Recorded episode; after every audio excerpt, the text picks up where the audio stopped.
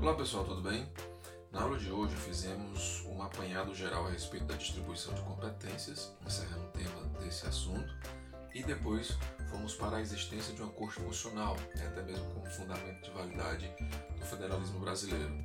Depois falamos do tema da intervenção, passando pela intervenção federal, bem como a intervenção estadual. A título de exemplo, trabalhamos o caso da intervenção federal no estado do Rio de Janeiro, bem como as duas intervenções estaduais que aconteceram em municípios do estado do Ceará. Tá? Depois, trabalhamos o tema da impossibilidade de secessão. Isso significa dizer que para a próxima aula vamos ter a criação de estados, criação de municípios e de território federal. Tudo bem? Bons estudos e vamos lá. Boa tarde, turma. Bom, na aula passada, vou pedir desculpa a vocês já antecipadamente que a minha voz está se acabando. Por isso, eu falar um pouquinho mais baixo, eu vou chegar um pouquinho mais perto de vocês, que ela está indo e voltando. Vamos lá, na aula passada a gente começou a estudar a questão da distribuição de competências. Né? Para que, que existe, pessoal, distribuição de competências? limitar os poderes. Vamos lá, vamos colocar aqui. Limitação de poderes. Como assim poderes? O que você quer dizer com poderes? Eu te faço essa pergunta, essa provocação, na realidade, porque geralmente nós associamos poderes ao quê?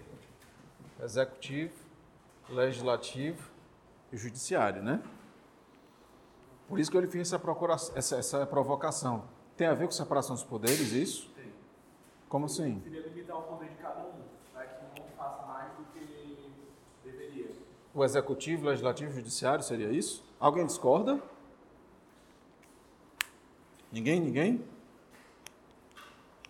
Vamos lá. Nós vimos que a distribuição de competências ela pode ser material assim como pode ser legislativa.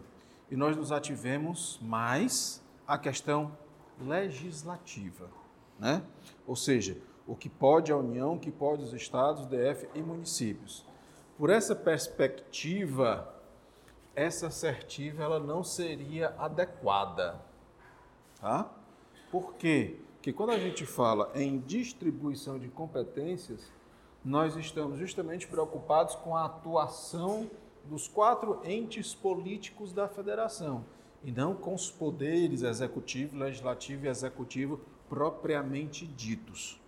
Então, quando a gente fala nessa equalização ou limitação de poderes, essa limitação vai estar, esse termo é relativamente adequado, mas ele vai estar mais vocacionado a quê?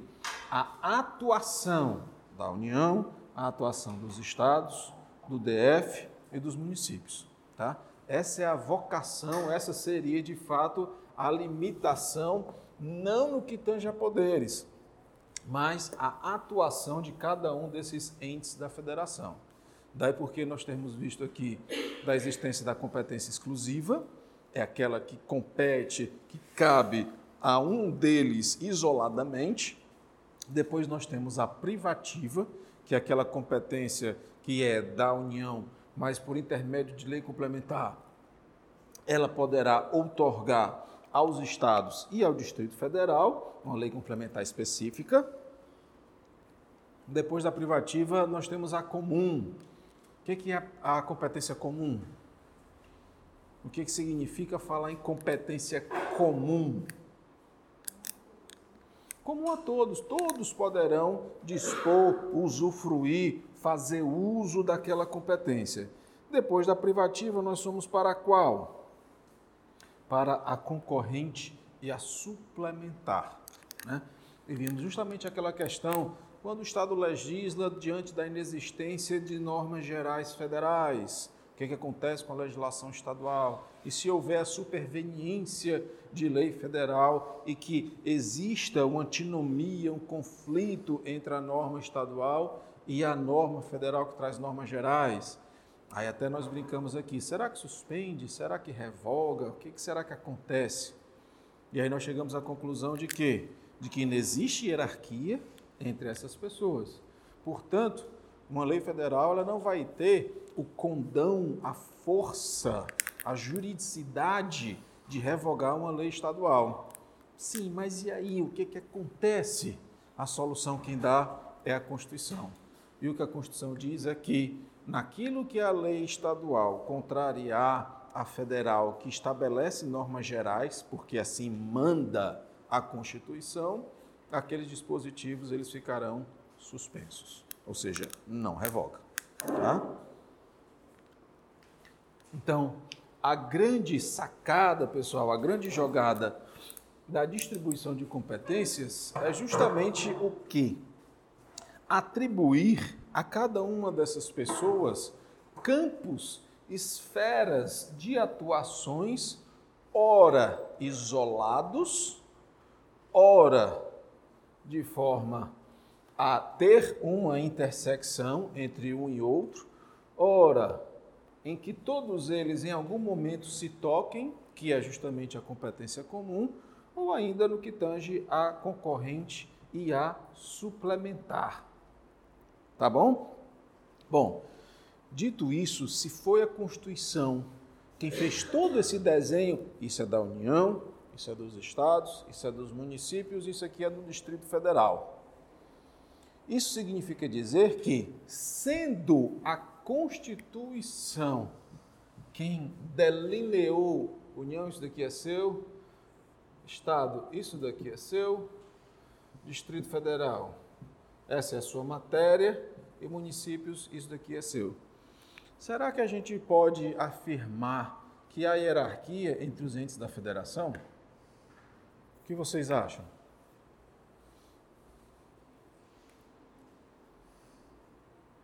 O que é hierarquia? Muitas vezes, para que a gente responda uma, um questionamento como esse, a gente precisa fragmentá-lo, quebrá-lo, né? O que é hierarquia? Grau de importância ou grau de poder, de mando? Um poder se sobrepondo ao outro. Um poder se sobrepondo ao outro. Né? Então, será que a hierarquia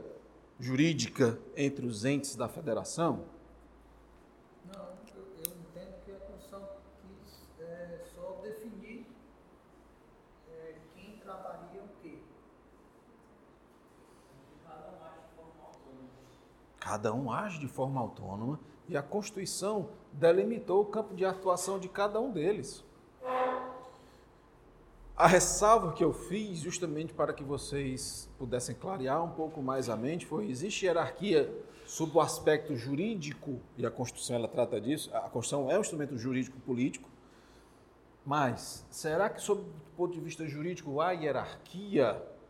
Da forma como a Constituição trouxe, não há, não. Ela disse: Ó, oh, União, isso aqui é seu, isso aqui é dos estados, isso é do distrito, isso aqui é dos municípios. Ora, se cada um tem a sua caixa, a sua gaveta, e essa gaveta é incomunicável, digamos assim, então não há como nós defendermos uma suposta hierarquia.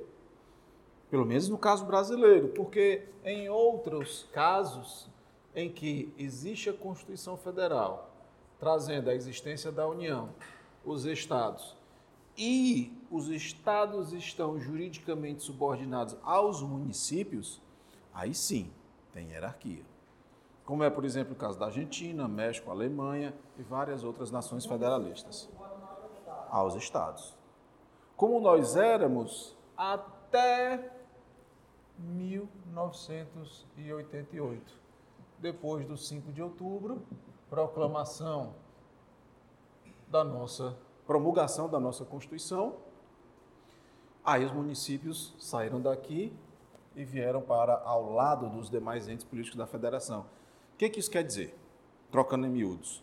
Que o fundamento jurídico dos municípios está contido na Constituição. Não está contido na Constituição Federal, não está contido em uma Constituição estadual. As tarefas que o município recebe recebe da Constituição, da mesma forma que os estados, da mesma forma que a União. Tá? Diferente seria nesse modelo, no qual o que os municípios poderiam realizar estaria contido na legislação estadual ou na lei federal. Vejam, lei federal é diferente de Constituição Federal. Porque nós temos a Constituição Federal e abaixo dela podem existir as leis complementares, as leis ordinárias, as leis delegadas, as medidas provisórias e outras espécies normativas. Aqui já a hierarquia. Uma lei federal ela estaria aqui, nesse balãozinho aqui. E aí o município estaria bem aqui, o que não é verdade. O nosso município, ele pega a inspiração dele direto da Constituição Federal. Pode haver intervenção estadual no município, né? Pode, vamos falar disso hoje. Isso dá a entender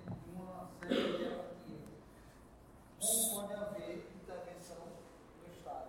Suposta hierarquia. É, exatamente, dá para você, dá para a gente entender que existe a hierarquia. Isso. Pessoal, quando a Constituição faz tudo isso, quando ela diz o que, que é de quem, nós vimos aqui o seguinte, artigo 25. Ah, deixa eu ver se deu, deu certo aqui.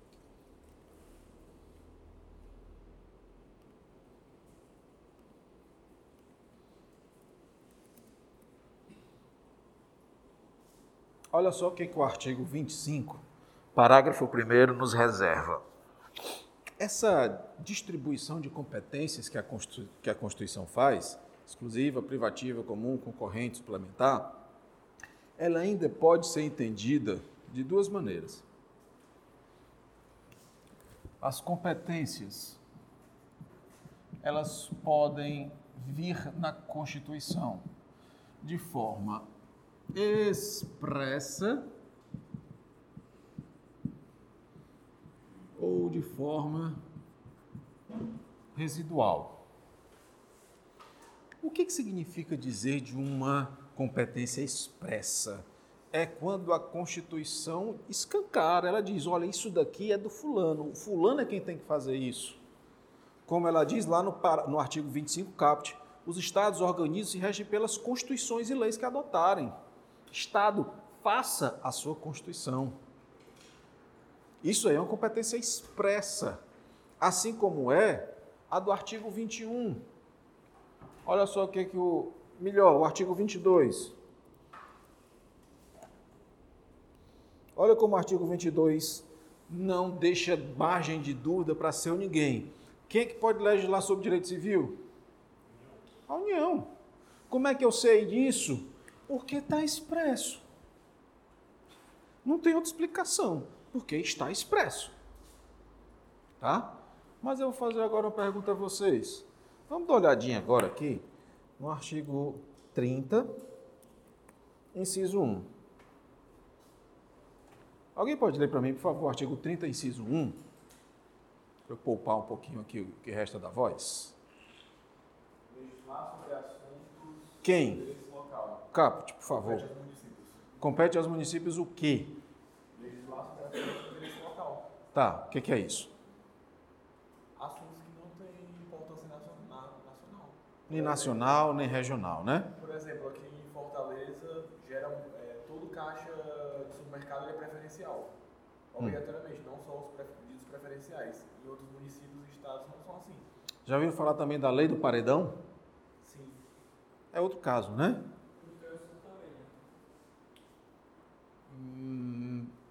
Sobre normas de trânsito, não. Sobre regulação do trânsito, sim. Tá? Esqueci teu nome. João Vitor. João Vitor, na sua opinião, isso é competência expressa ou residual? Por quê? Porque a Constituição não fala que compete aos municípios legislar sobre filas. É residual, porque é, é o que não é da União, não é de interesse nacional, não é do Estado, não é de interesse regional, e nem diz o que, que é. É interesse local. E o que é interesse local? É aquilo que o município, através de seus vereadores, acharem que é. Corre o risco de eu legislar do assunto de interesse local isso ser regional? Corre. E ser nacional? Corre. É só o que acontece.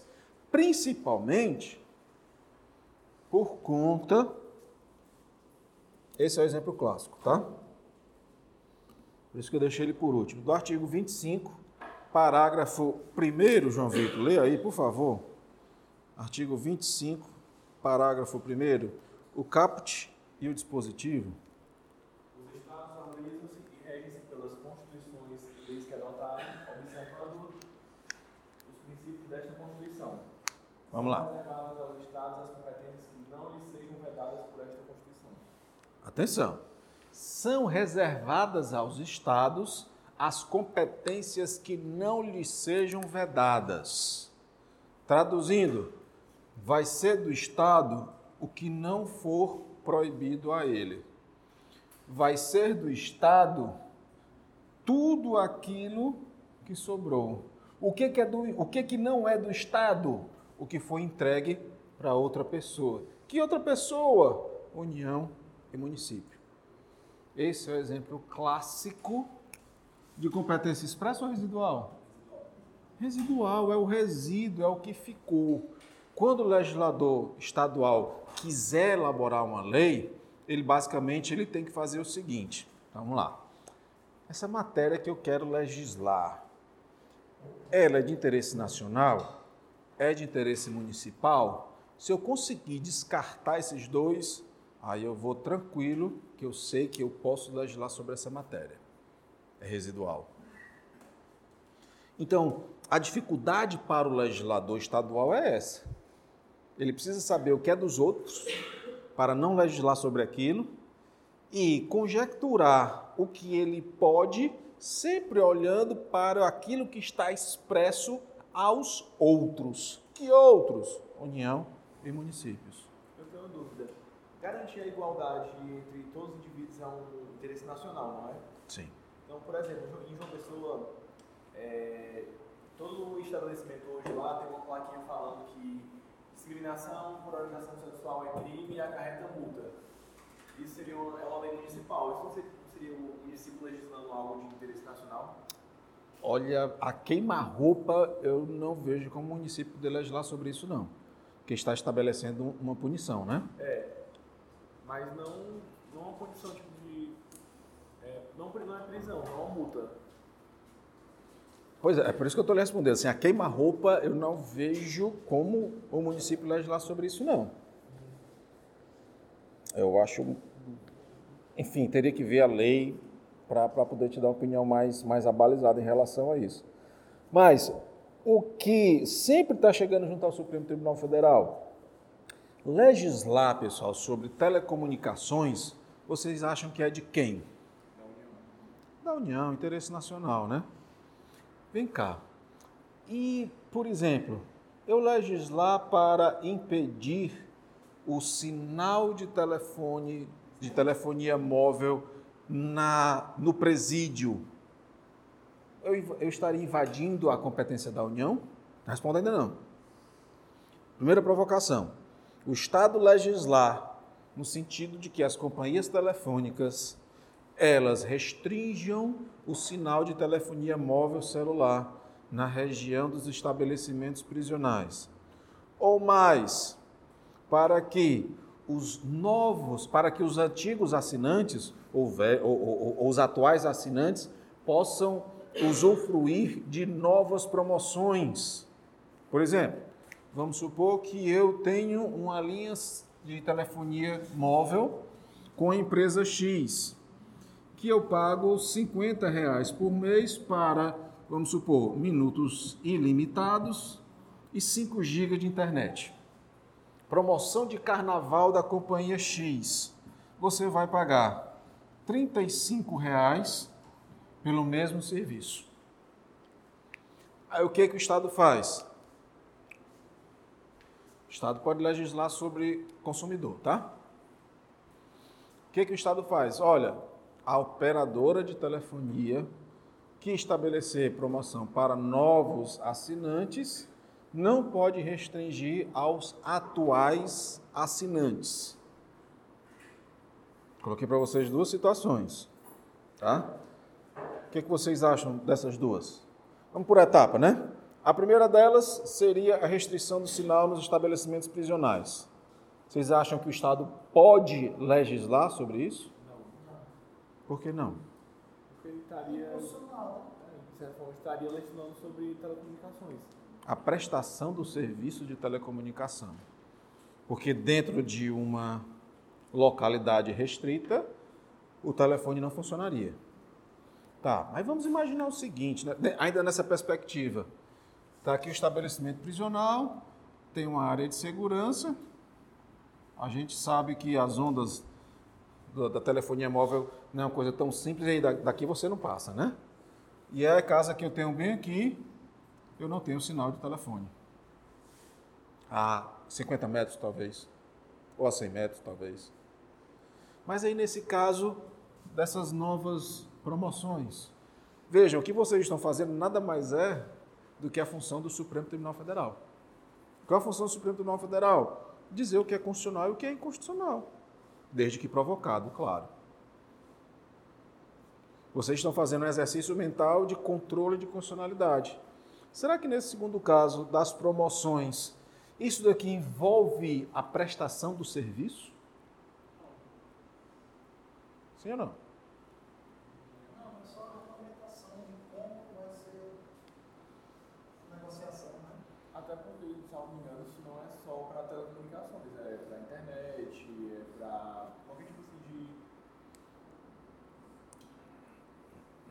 é, não é exclusivo para telecomunicação. Meus amigos, o Supremo entende que sim, que é prestação de serviço de telecomunicação. Eu tenho cá minhas dúvidas. A meu ver, o Estado poderia legislar sobre isso daí. Tá? Mas a jurisprudência dominante do Supremo Tribunal Federal, que até na tese de doutorado eu brinquei um pouco com isso daí. Eu disse, olha, ele não é um Supremo Tribunal Federal, é o Supremo Tribunal da União, porque a grande maioria das decisões são a favor da União. Ele geralmente tende a se inclinar nesse sentido. Né? Diz, olha, isso aí quem tem que legislar, quem é competente para legislar sobre isso daí é quem? A União. Tá? Assim entende o Supremo. Esse exercício que a gente acabou de fazer agora, nada mais é, pessoal, do que examinar a constitucionalidade de uma lei. E vejam, por que, que nós examinamos a constitucionalidade de uma lei? Porque dentro, dentro dessa distribuição de competências que nós vimos aqui, o Estado vislumbrou, poxa, isso é um assunto de interesse regional. Eu, Estado, tenho interesse nisso. E, a meu ver, a Constituição me permite legislar sobre legislação consumerista. Então, eu, Estado, vou elaborar minha lei estadual que, que, a, Uni, que, que a União ou o Procurador-Geral da República fez? Opa, peraí, pode não. Eu vou atacar essa lei. E vou atacar essa lei aonde? No Supremo Tribunal Federal. E aí vem a nossa outra característica, que é a existência de uma corte constitucional. Para que, é que serve uma Corte Constitucional? Através desse exemplo, pergunto a vocês, vamos supor que seja uma questão de prova, para que serve uma Corte Constitucional no federalismo?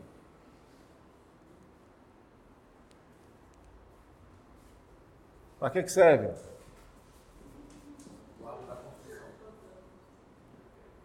Resolver os conflitos de competência. E o que, que significa resolver os conflitos de competência? Dizer o que é a Constituição, proteger a Constituição, guardar a Constituição Federal. Tá? É para isso que serve o STF. Ao agir dessa maneira, ele preserva o federalismo, porque ele diz: "Ei, Estado, é o seguinte, essa matéria que você botou na sua gaveta não é sua, não. Então tire logo daí e jogue na lata do lixo. Isso aqui era para estar tá na gaveta da União. Então, o conflito pode existir e é normal que exista. Isso não é, nem, não é nada fora do comum, não é nada extraordinário, não. Tanto que o Supremo existe para isso. Tá? Isso é uma coisa absolutamente normal. Mesmo porque tendo a República Federativa do Brasil a dimensão que possui, uma dimensão continental, é o maior, maior país, salvo engano, do hemisfério sul, com imensas disparidades, disparidade econômica, disparidade é, de todas as naturezas, culturais, étnica, religiosa. Então, é natural que tudo isso, tudo isso daí aconteça. Então, nós evocamos o nosso querido Supremo Tribunal Federal para resolver, para dirimir esses, esses conflitos. Tudo bem até aqui? Então vamos agora ao assunto que nosso colega ali suscitou, o tema da intervenção. Pessoal, a intervenção é um assunto pouco explorado, digamos assim, em nossa Constituição, tanto que ela tem então somente três artigos, 34, 35 e 36. Tá?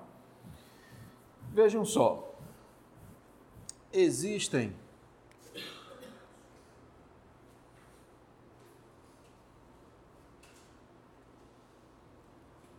Antes de mais nada, o que é a intervenção, né?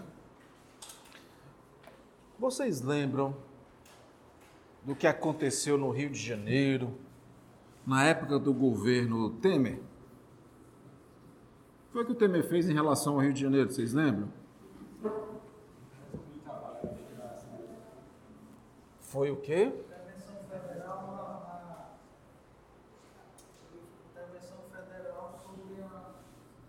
Segurança pública, né? Olha só, eu escutei é, intervenção militar e escutei intervenção federal. Foi ótimo esses do, essas duas expressões terem surgido já para a gente aclarar uma em relação à outra.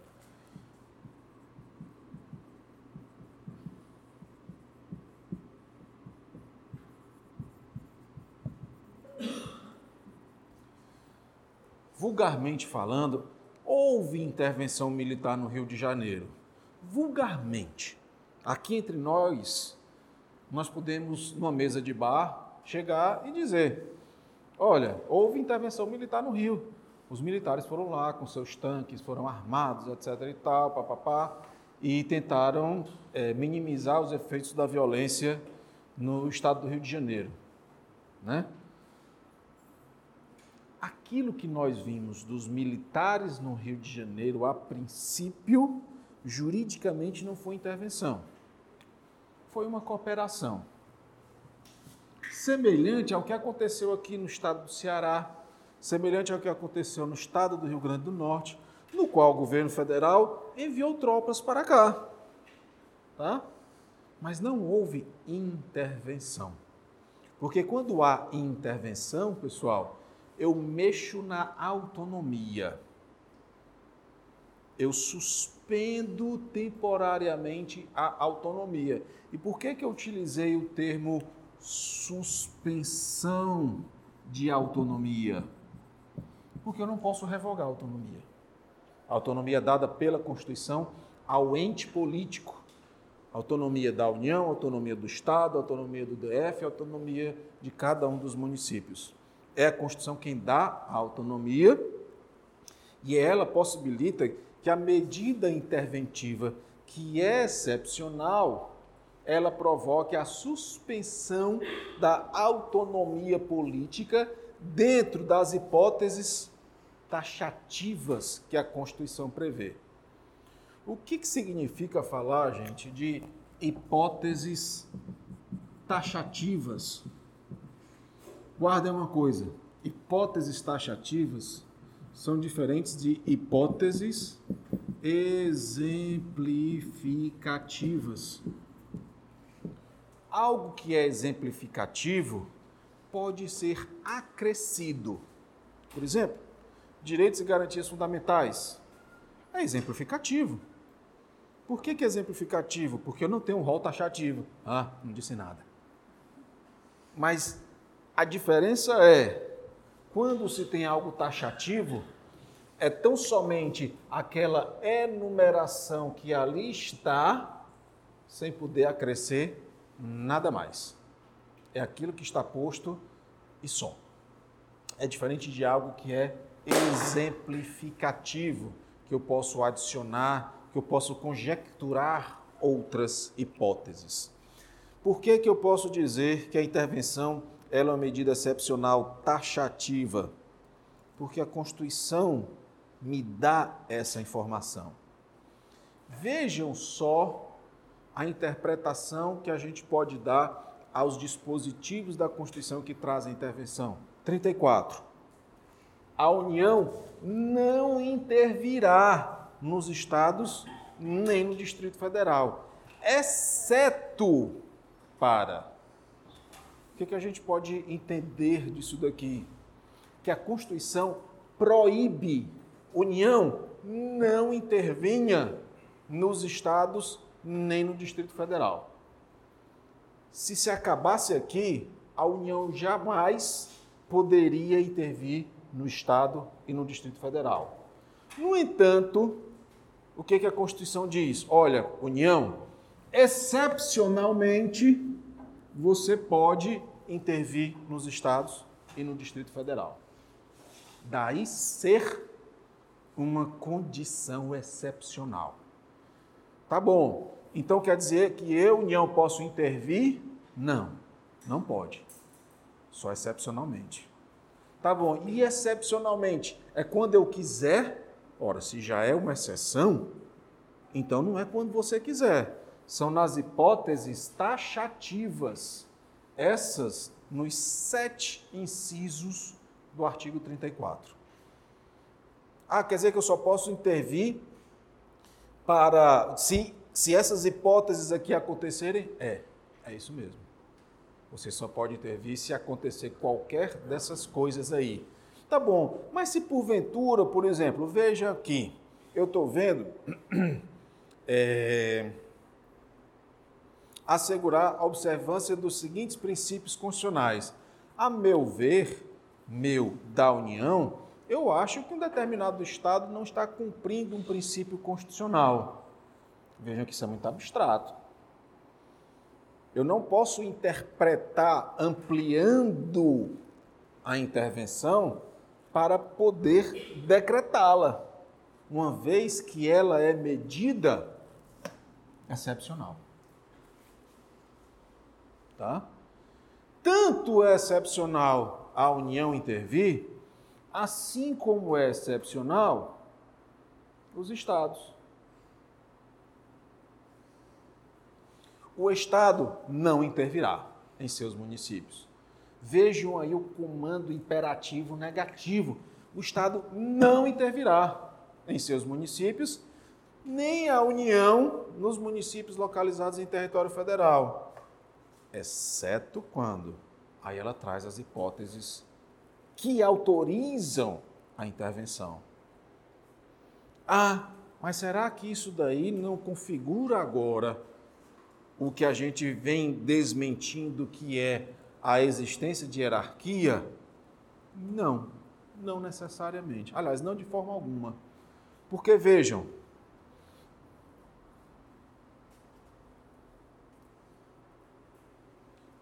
a União pode intervir nos estados, a União pode intervir no Distrito Federal e a União pode intervir em municípios.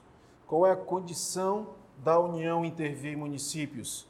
Se o município estiver situado em território federal. Hoje nós não temos território federal.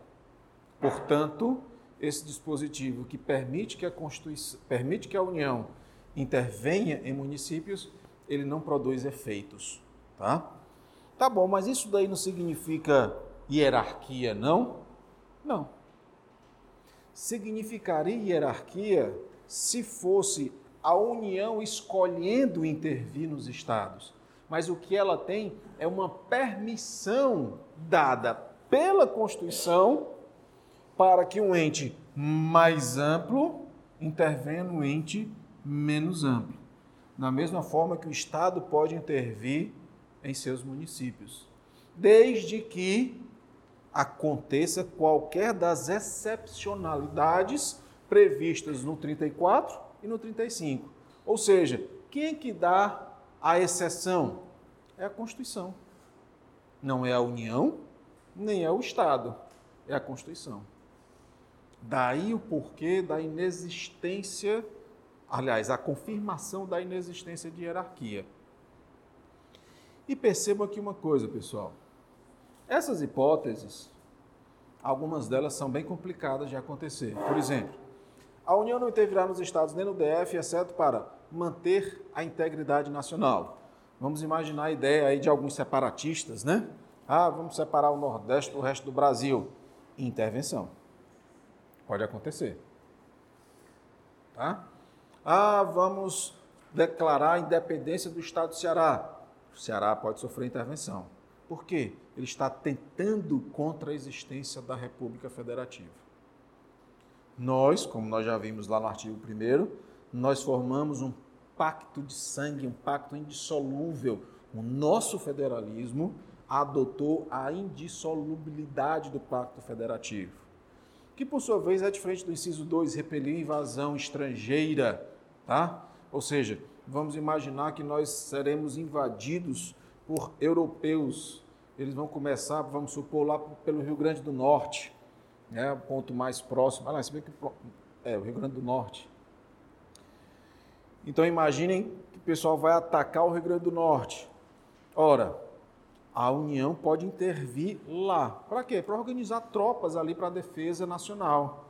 Então vejam que a intervenção ela não é uma punição. A, a, a intervenção ela não é uma sanção. Ela é um remédio dos mais amargos que um Estado ou município pode sofrer. Por que, que se fala de um remédio amargo? Porque ele suspende, ele afasta temporariamente a autonomia política. Como aconteceu no Rio de Janeiro. O secretário de Segurança Pública não fazia mais nada. Por que, que ele não fazia mais nada? Porque o, o, o, houve a intervenção da União no Estado, e aí, nessa intervenção, foi nomeado o interventor né, para que ele administrasse a segurança pública. O que, que aconteceu com o secretário de Segurança Pública? perdeu a sua autonomia. E quando a intervenção acabou, a autonomia voltou. Tá? Daí o porquê ser o remédio mais amargo, porque ele afasta a soberania. E a intervenção ela pode acontecer em qualquer pasta de governo, pode acontecer na segurança, na saúde, na educação, pode acontecer em todo o executivo, tá? executivo estadual ou executivo municipal, né, no caso de intervenção estadual. Tá? Daí se dizer que é o remédio mais amargo. Para que coisa mais abstrata do que por termo a grave comprometimento da ordem pública? O que, que, é isso? Qual é o grave comprometimento? E o que, que é o médio comprometimento? O que, que é o mínimo comprometimento? Como é que eu faço essa graduação? Aí o executivo, quem diz? Mesmo porque é o executivo quem decreta, e daí a gente já tira uma outra conclusão, é somente mediante decreto que a intervenção acontece. E esse decreto, ele é submetido ao crivo do legislativo. Em se tratando de intervenção federal, Assembleia, perdão, Congresso Nacional. Em se tratando de intervenção estadual, Assembleia Legislativa. Então, ao final das contas, vai ser o Congresso Nacional que vai avaliar se de fato aqueles motivos que o presidente da República anunciou como grave comprometimento, de fato é tão grave assim para é, reconhecer a intervenção da União naquele Estado. Depois nós temos garantir o livre, livre exercício de qualquer dos poderes nas unidades da federação. Aí sim vem a questão da separação dos poderes, executivo, legislativo, judiciário e depois reorganizar as finanças da unidade da federação. Aqui o legislador ele foi um pouco mais detalhista, porque ele diz que as finanças estarão desorganizadas quando, em duas hipóteses, ela vai estar desorganizada quando suspender o pagamento da dívida fundada por mais de dois anos consecutivos, tá? Ou ainda quando deixar de entregar aos municípios receitas tributárias fixadas na Constituição. Por que isso daqui? Porque o município tem participação nos tributos de outras pessoas. No caso dos estados, que é esse exemplo aqui. Por exemplo, que eu já trabalhei esse exemplo aqui com vocês, caso do IPVA.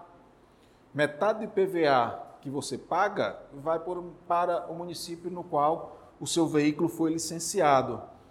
Por que, que isso daqui é motivo para ensejar a intervenção?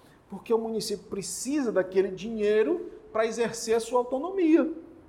Então, se o Estado retém esse valor, esse valor não pertence ao Estado, pertence ao município. Está pondo em xeque, está arriscando o federalismo. Depois, no inciso 6, ele vai ratificar a questão do legislativo e do judiciário, prover a execução de lei federal, né, o poder legislativo, de ordem ou decisão judicial, temos aí, portanto, o judiciário.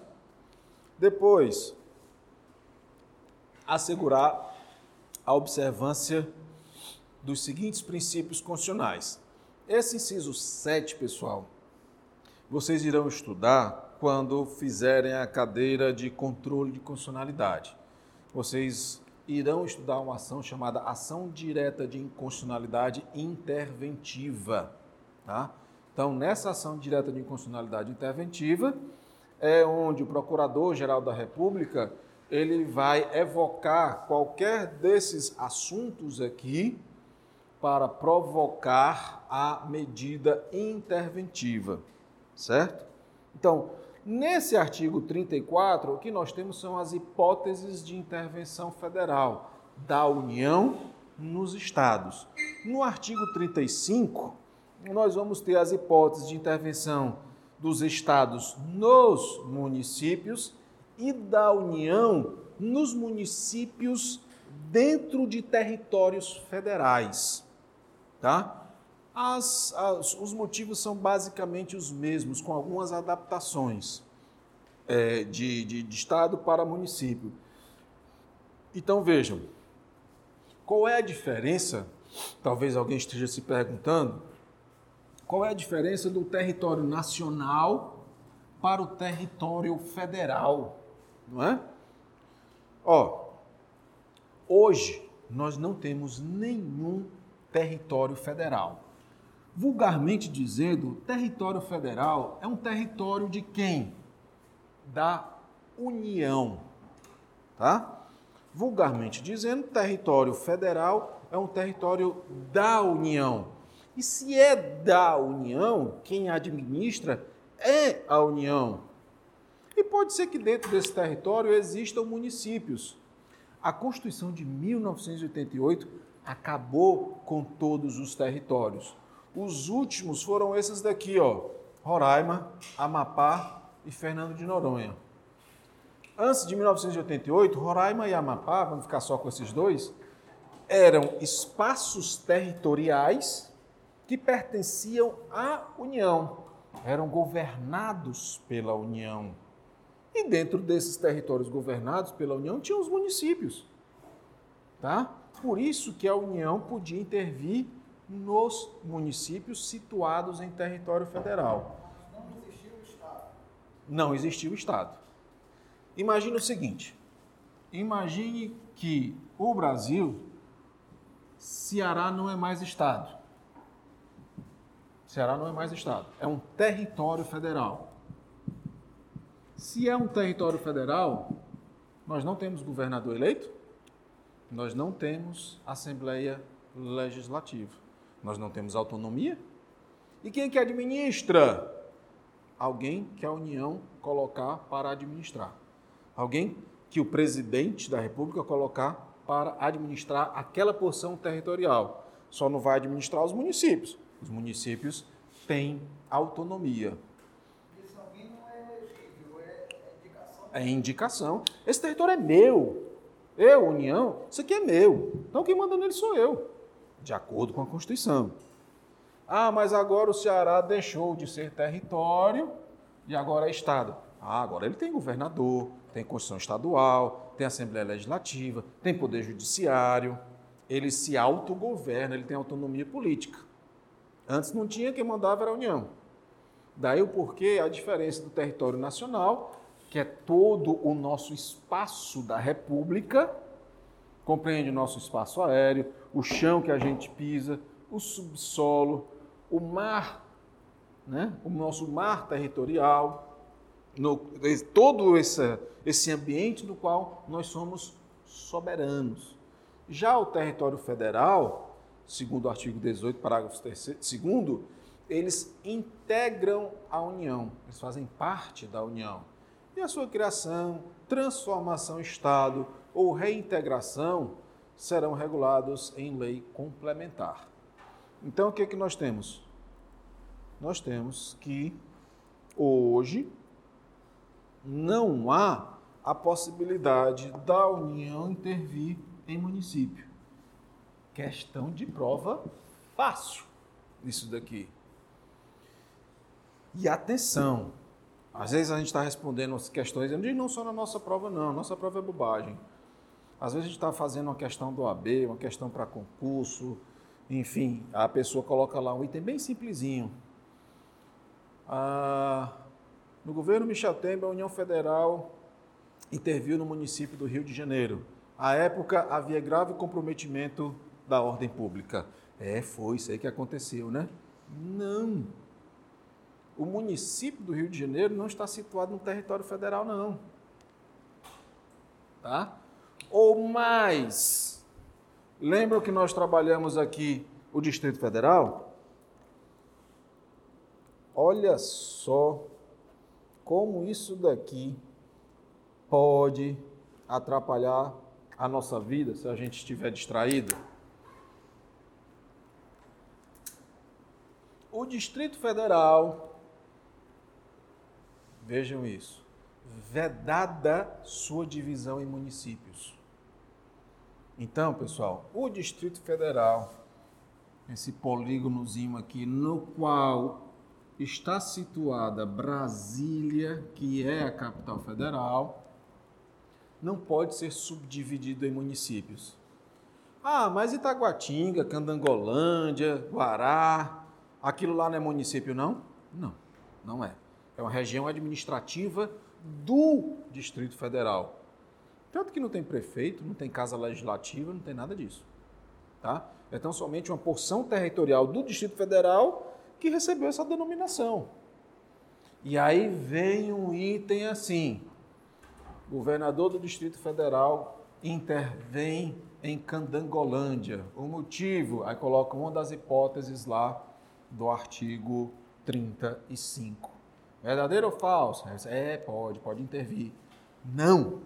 O Distrito Federal não possui município. Se ele não possui município, não há como intervir. Certo? Então, cuidado com isso daí, que isso daí às vezes cai em prova.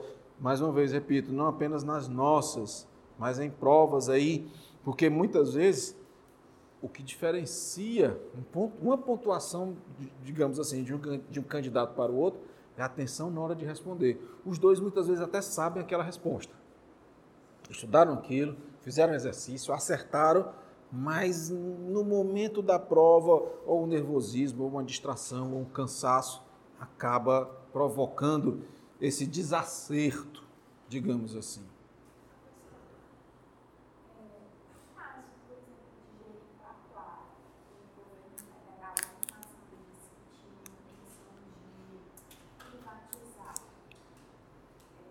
Parque, né? É o parque.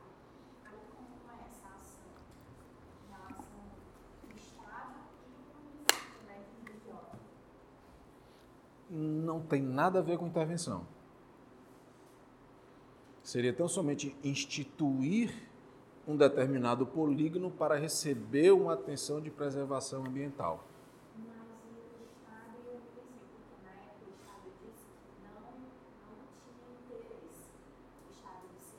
Pode contestar judicialmente. Pode, pode sim.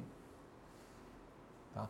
Exemplo de intervenção federal. A que aconteceu no estado do Rio de Janeiro, através desse decreto aqui, ó, 9.288.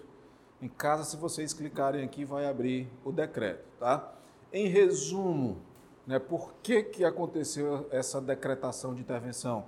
para por termo a grave comprometimento da ordem pública no estado do Rio de Janeiro. Eu não sei se vocês recordam, mas na época do ex-presidente Lula, ele também decretou intervenção no Rio de Janeiro, não no estado, no município. Tanto que foi declarado inconstitucional. Por quê? Não sei se vocês recordam, mas foi justamente numa época em que houve um surto de dengue muito grande no Rio de Janeiro. E aí o ex-presidente Lula decretou essa intervenção, né, justamente é, por, por, uma calamidade que aconteceu lá. Foi nomeado, né, nesse caso aqui agora da segurança pública, foi nomeado interventor, ou seja, a pessoa que assumiu a pasta da segurança pública, e em resumo, esse decreto deu ao interventor as atribuições de secretário de segurança pública. Subordinado a quem? Ao governador? Não. A Constituição, quando dá poder à União a fazer isso, e a União representada pelo presidente da República, ele vai prestar contas ao presidente. O que não o livra de prestação de contas com dinheiro público, que aí é já junto ao Tribunal de Contas e por aí vai, tá? E o prazo, qual foi? 31 de dezembro de 2018, o último dia do mandato do ex-presidente. Tá?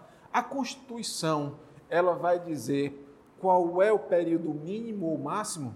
Não, não diz. Pelo prazo que for necessário. Inclusive, pela própria leitura do artigo 36, a gente chega à conclusão que se a mera decretação da intervenção for suficiente para resolver, é decretada a intervenção, ela acontece ali instantaneamente, então logo resolver o problema é para a intervenção desaparecer. Por que, que é para desaparecer? Porque ela é uma exceção. A regra é a autonomia. Tá? A regra é a autonomia. E existe exemplo de intervenção estadual? Temos. Já falamos né, disso daqui. É nós temos aqui exemplos, sim, de intervenção estadual. Uma em 1998, depois eu volto aqui para dar para vocês outras explicações. Uma em 1998, quando houve a intervenção no município de Acaraú, tá? Essa imagem está assim, pessoal, porque não existe esse documento digital. Né? Eu tive que ir atrás do diário oficial, imprimir, escanear para trazer isso aqui para vocês. Tá? Quem que está decretando? O governador afinal de contas, se trata de uma intervenção do Estado no município, né? no qual ele vai dizer uma série de considerandos, ó, considerando os dispostos do artigo 35, inciso 4 da Constituição Federal, né? o 36, parágrafos 1 e 2, bem como os dispositivos da Constituição Estadual, considerando a decisão do Tribunal de Justiça do Estado, através de seu presidente, atuando no período de férias forenses, que antes da excepcional situação vivenciada no município de Acaraú, deu provimento à representação formulada pelo Procurador-Geral de Justiça para assegurar a observância de princípios indicados na Constituição Estadual e para garantir o cumprimento das leis. Né? No município indicado, cujo prefeito eleito foi recentemente assassinado e o vice, denunciado pelo MP como indiciado no crime, renunciou não tinha mais executivo. Né? O que, que deveria acontecer aqui imediatamente? O presidente da Câmara assume e o Tribunal Regional Eleitoral convoca novas eleições. Tá, mas enquanto isso? Enquanto isso, o presidente da Câmara era para assumir. No entanto, houve a decretação de intervenção. Considerando o estado de anormalidade reinante no município, reconhecido na decisão judicial, e a necessidade de salvaguardar os superiores interesses da administração, decreta o quê? Fica decretada ao referendo, ad referendo da Assembleia Legislativa, ou seja, a Assembleia Legislativa tem que apreciar o decreto. Nessa apreciação do decreto, o decreto é um ato exclusivo, ou seja, somente uma pessoa pode fazer, exclusivo do executivo. Referendar significa dizer que eles vão aprovar ou rejeitar. Eles não podem sequer propor alterações ao decreto. Ou sim, aprovo, ou não, rejeito. Se não rejeito, acabou isso daqui. Tá?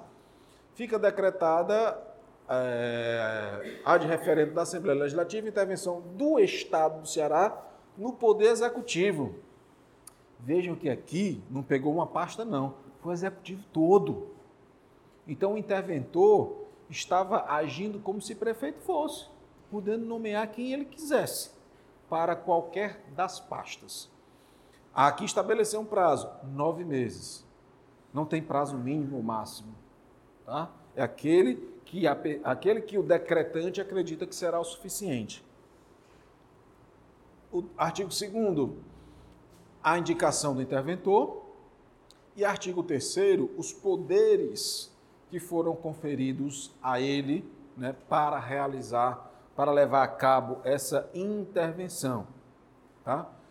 A obrigatoriedade de prestação de contas, tanto ao governo como à Assembleia e ao Tribunal de Contas, e a convocação extraordinária da Assembleia Legislativa, uma vez que ela estava em recesso.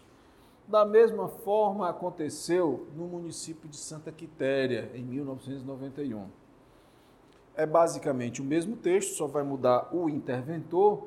Tudo isso em virtude do que assevera, pessoal, o artigo 36. Porque o artigo 36 vai dizer que o decreto interventivo ele precisa indicar a amplitude aonde cirurgicamente está acontecendo a intervenção. É em todo o município? É numa pasta do município? É em todo o estado? É numa pasta do estado? Qual é o prazo? A Constituição não fixa, tá? Quais são as condições de execução?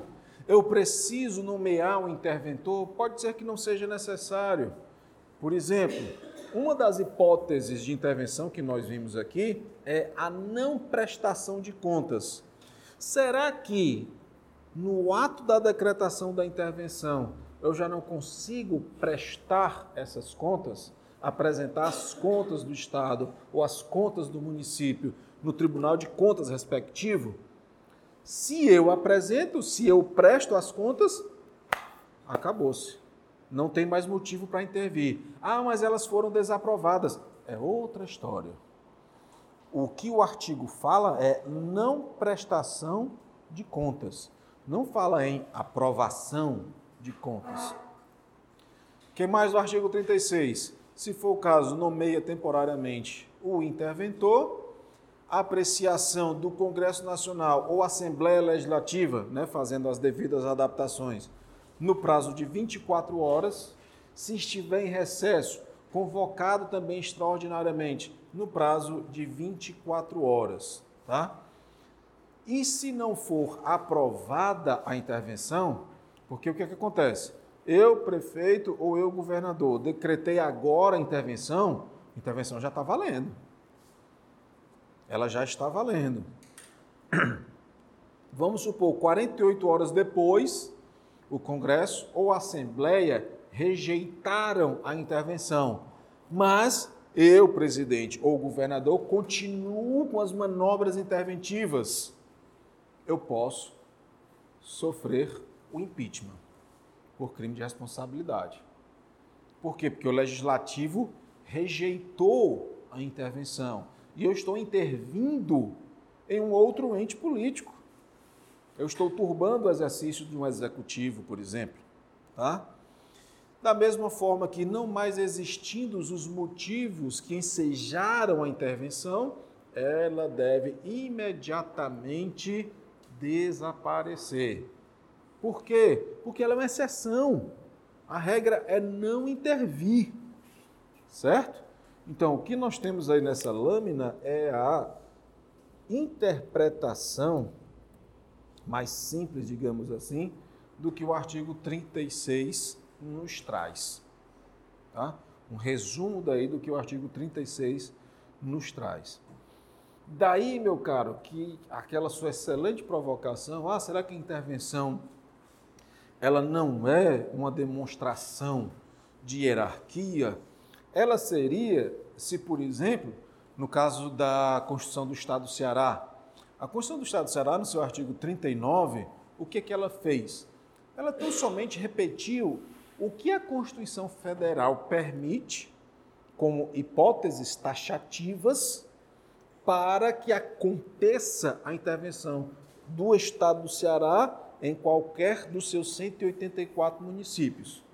Se o Estado do Ceará tivesse colocado um itemzinho a mais, uma hipótese a mais, ela está, o, o Estado do Ceará, por sua Constituição, estaria fazendo o quê?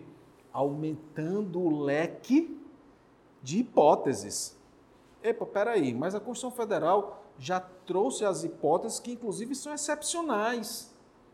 Isso significa dizer que o Estado ele não pode criar.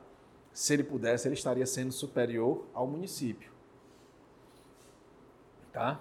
Estaria sendo superior por quê? Porque ele, da cabeça dele, criou uma hipótese. Não, quem diz isso é a Constituição.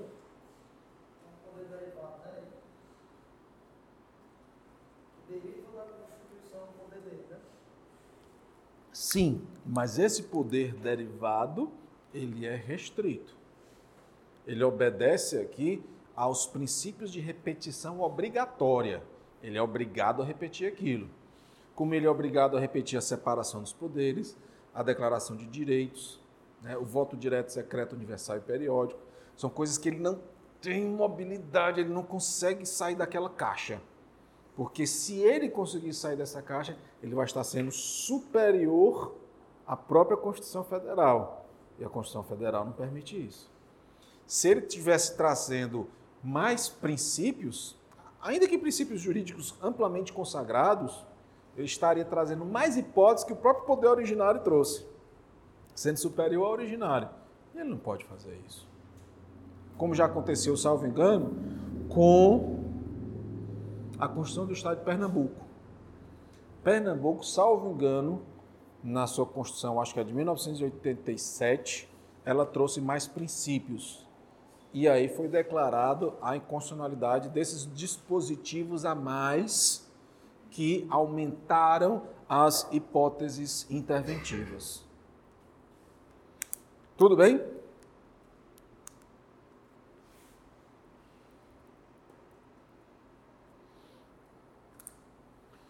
E a impossibilidade de secessão? Acho que pelo muito que nós já falamos aqui de federalismo, e até mesmo hoje eu já disse isso para vocês, a nossa Constituição Federal, ela impede a secessão. E o que diabo é secessão, né? Seria a hipótese, seria a possibilidade de um ente político, notadamente um Estado, ou uma porção do território brasileiro Vamos supor, vamos pegar ali da região da Ibiapaba até o Cariri, vamos tornar aquilo ali independente. Ou seja, eu não preciso estar adstrito à fronteira estadual, não. Eu posso pegar um perímetro, um polígono qualquer. E de repente o pessoal daquele polígono diz: ó, seguinte, República do Brasil, muito obrigado, tchau, mas agora nós somos a República do Cariri. Um presidente eleito, inclusive nós adotamos o parlamentarismo monárquico, tá?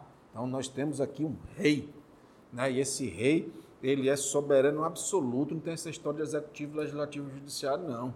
Ele é do executivo das leis que faz para si mesmo e se auto-julga. Olha aí que maravilha. Pode acontecer? Formalmente pode, juridicamente não. Né? Então, a secessão para nós não é possível por força do que o artigo 1 estabelece, a República Federativa do Brasil é formada pela união o quê, hein? Indissolúvel. Olha aí que legal. União indissolúvel dos estados e municípios e do Distrito Federal. Mas deixa eu fazer uma pergunta a vocês. Está aqui o desenho que eu já fiz inúmeras vezes do nosso federalismo, né? Por que, que eu sempre faço isso daqui? Para que vocês enxerguem também, vejam, sendo bem Gerardo Bastos, né? onde o pneu é um pneu, né? para que vocês enxerguem visualmente isso daqui, a inexistência de hierarquia. Provocação. apresentei uma PEC para subtrair o município do Pacto Federativo. Quero tirar o município daqui e colocá-lo aqui, abaixo dos estados. Como era antes de 88, e nós éramos uma federação do mesmo jeito. Pergunta: é constitucional?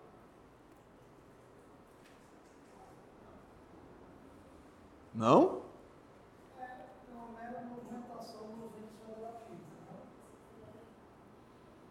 Quem discorda?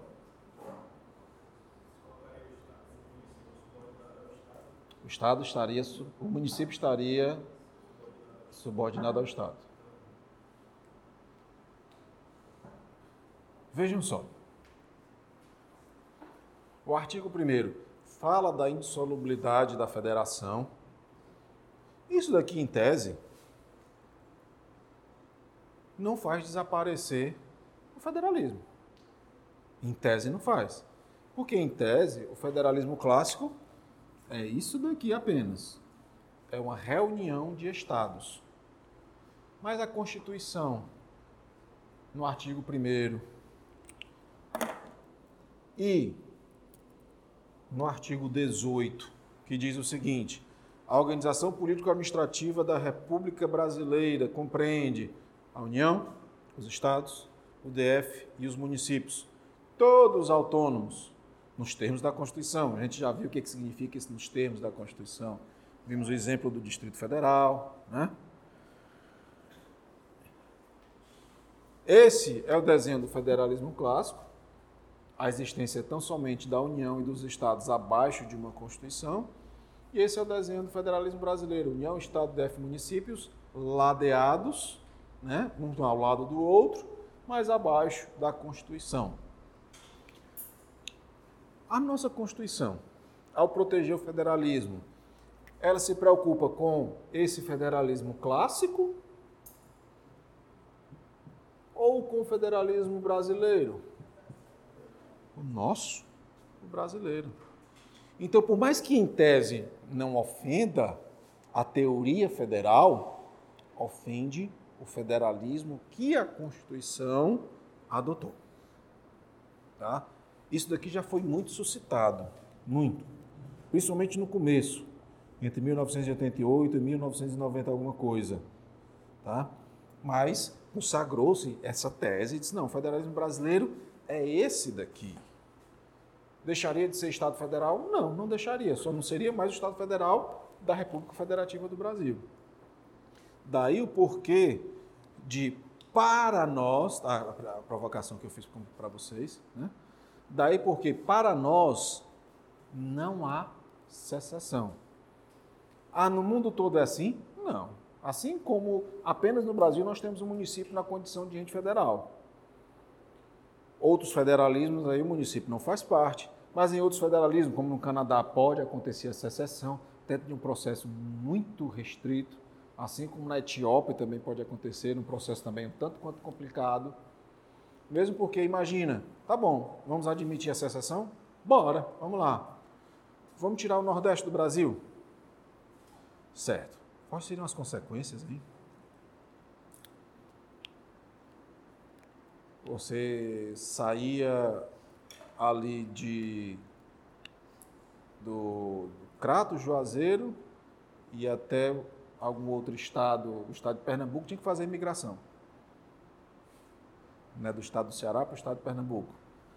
Os voos que vêm da Europa, que passam pelo Ceará, teriam que fazer imigração na República Cearense depois teria que fazer outra imigração lá na República Paulista, impostos de importação, impostos de exportação, eleições e por aí vai. Né? Então, uma série de preocupações que atualmente nós não temos, o que é muito raro. Num país tão grande, diverso e desigual como o Brasil. Mas o federalismo é para isso. É para abrigar essas diversidades, essas disparidades e tentar equalizar isso daí. Tá? O federalismo, de fato, ele é para isso daí. Próxima aula, turma, vamos falar aí da criação de novos estados e novos municípios. Tá bem?